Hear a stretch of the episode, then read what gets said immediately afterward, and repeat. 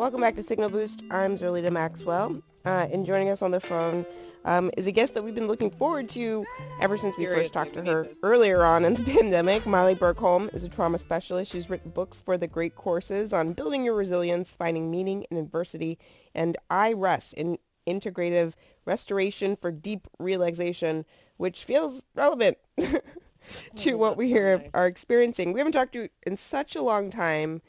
Uh, good morning, Molly. How are you holding up?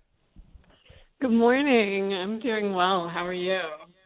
Well, you know, we're we're That's surviving a once right? in a generation pandemic. So I, I'm doing okay. Exactly.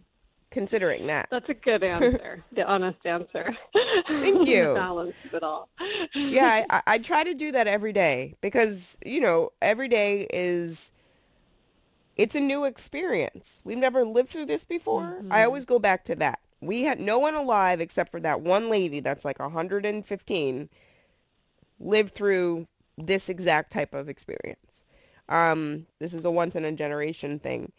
So I, I kind of want to start there because we, we haven't talked mm. to you since maybe earlier on in this process. Yeah. And there has been a lot of trauma since the last time we talked. I mean, in your opinion, how are people doing? You know, it, it's interesting because in the beginning to, uh, of this, we came into it with a certain level of uh, resilience. I think there was a certain amount of we're in this together, we're going to do this, we're going to figure it out. And now, a year into it, as we're kind of half coming out of it, I think that uh, people are very worn down. There's a lot of anxiety, there's a lot of depression. And honestly, I think people right now are doing worse off than in the beginning. While mortality rates are, of course, coming down and some mm-hmm. things have improved, um, we are seeing higher rates right now of suicidality, of uh, very severe anxiety, of trauma, and in all different types of people, um, from children all the way up to senior citizens. Uh, it's just really taken a huge toll uh, on people. And I think it's hard too, and we need to honor how hard it is to have been, you know, at home for a year or in this, you know, even if people weren't at home in this middle ground. And now you have to return to life and you have to remember how to socialize, which could cause anxiety for a lot of people to begin with. And you have to learn how to, you know, get your day organized to get kids to school and get to work on time and, you know, make everything happen. It's, it, we, we've lost that muscle in some way. So I think it's, um, it's hard for people on so many different levels. It's harder. It's hard to say that you're having a hard time now than it was. Mm-hmm. Like I think there was there was a time during the pandemic where it was pretty acceptable. I mean, we weren't seeing anybody, but we were talking to people, and it was pretty acceptable to to say I'm I'm having a tough day, or like it's a really bad day at home right now. Like I'm I'm not I'm not able to turn my video on or whatever, and people would sort of recognize that. And and it was it was the opening to have a conversation about what everybody else was going through. And now i maybe i'm just speaking for myself but i'm having a harder time saying like i'm having a tough day even though i'm still having tough days. Do you what what is the reason behind that? Do you feel like it's because it's less acceptable now or that we're supposed yeah. to be getting it together Exactly. Like we're ending now. We're supposed to be getting it together. And it feels like if I say I'm having a tough day, then I just can't move on from the pandemic. You know, we saw all of those articles about like liberals who can't quit the pandemic and people who still want to wear masks now that they're vaccinated. And it, it, it, you start to feel like there's something wrong with me because I still feel traumatized by this. Sure. Um, and you know, it's interesting to note, and I, I think your point is such a good one because uh, you know we feel trauma when we feel like we don't have a choice. That is a commonality between pretty much any type of trauma. And so, in these moments now, you know, a lot of companies, you know, there was a study: 90% of millennials say they do not want to return to an office. That's a huge quantity of people. That's wow. That was kind of like what our survey there have been a couple I have I have I have a couple different jobs and you know there's a lot of surveys going around and what I'm finding the trend is that a lot of people do not want to go to the office and and feel that they're more mm-hmm. productive and you know maybe even uh, their mental health is a little better well put aside the pandemic part um, because they don't have to commute and the stress of you know, coworkers um, and having to socialize and birthday parties and all of that. Um, so I feel like, you know, on the one hand, we are um, tra- we're we're experiencing this trauma and we're processing it, but on the other hand, people are sort of clearer now on what they want to spend their time doing, which might be a good thing. Yes, exactly. And it's really important for people to remember that that your voice has power. Everyone's voice has power. You have a chance to of course some people's voices have more power than others, but what we're seeing is that managers, even though they might say, yes, you have to return to work, there is more flexibility in terms of how that might play out or flexible schedules in a lot of cases, of course, not all cases, but um, that that people are willing to listen if the you know if, if the points are clearly communicated and you know if there's a dialogue around how you know, how can we make this work for everyone. So I really encourage people to do that, and also to have very strong boundaries. You mentioned the birthday parties, the socialization. I can't tell you. I don't know about you, but I really enjoyed not having to say yes to all the obligatory dinners and uh, school events and all those things. It gave me, Me too. so much energy. So you Yes. have the power in your voice to say, no, I'm just going to choose this or do that, or I'll just do one thing a weekend, or I don't have time any weeknight to actually do a social event or a work event because there's just too much on the plate. And so just to remind ourselves, we do have that ability in most cases to say no. Of course, some things Okay, but can, show up. can I can I ask about how to manage that? Because when the reason why I was I was so happy to not have to do any of that was because I wasn't making anybody feel bad when I said no. Like there wasn't a there wasn't a mm. reason to say no. No one was having the birthday dinner. And at this point, like if I say no to an event, I feel like I'm letting somebody down. I feel like I like you know, is this friend to think I don't like them if I don't want to go to their birthday? Like the birthday party is going to happen without me at this point. Even if I would choose to, you know, stay home on that particular night, the no still has to be communicated and received by another person. So how do you manage the I need to take care of myself in this way and now I know that better than I did before the pandemic with I want to keep my friends and coworkers and colleagues happy and I want them to like me and know that I like them and I also don't want to celebrate their birthday. Sure. Yeah.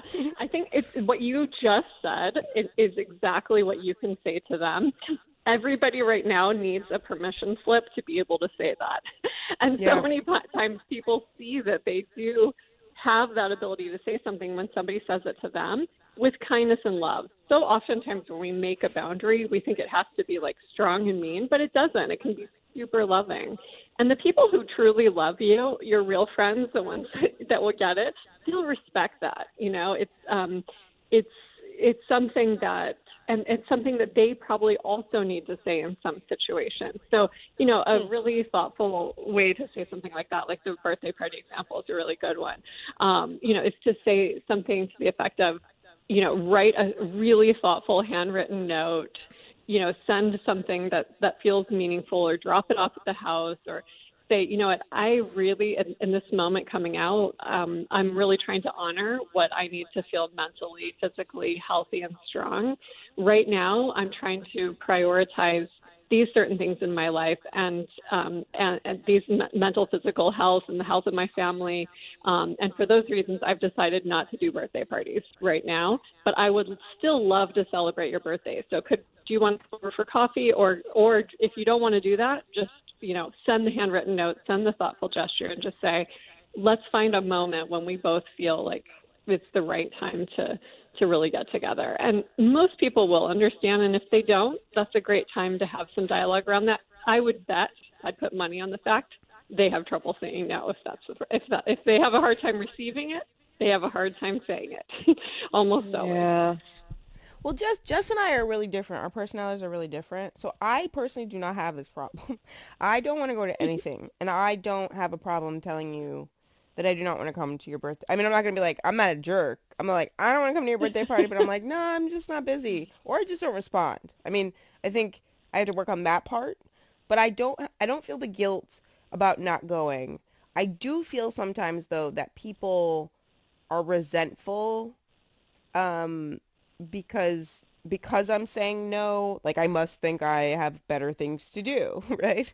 And I'm like, yes, I have better things to do, like stare at the wall for an hour just because I've had a long day. And that is what I want to do in that moment. I mean, not literally, but, you know, I think I have, I've been liberated in recent years. Like I read Essentialism at some point during lockdown.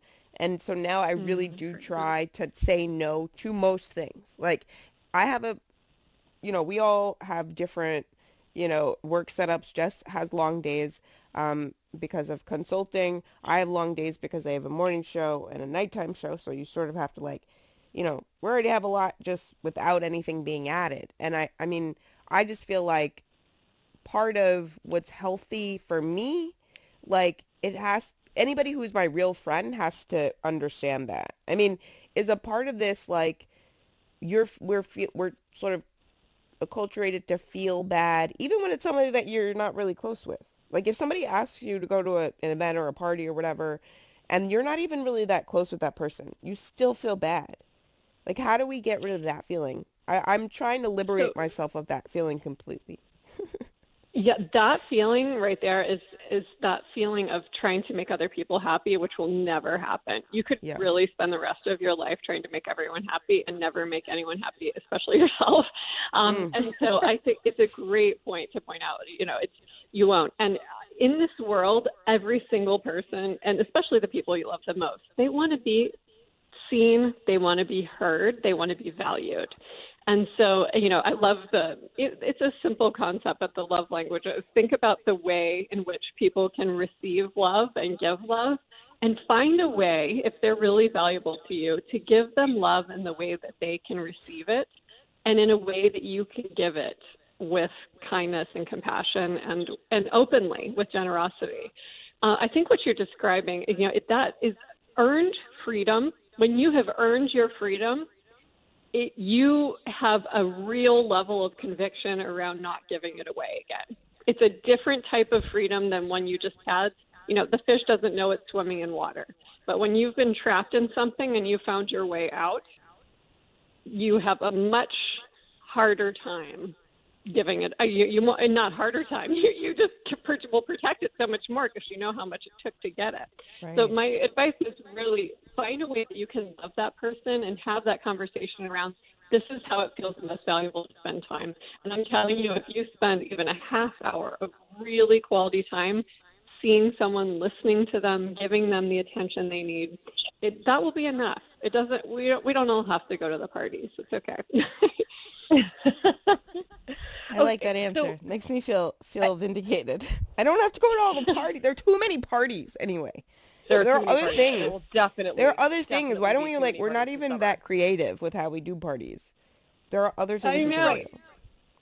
Can we have a theme? So Maybe true. I'd go to your birthday party if it had a theme. If your birthday party was more fun, I'd go. See, I feel like that's the wrong message. to send people. right, exactly.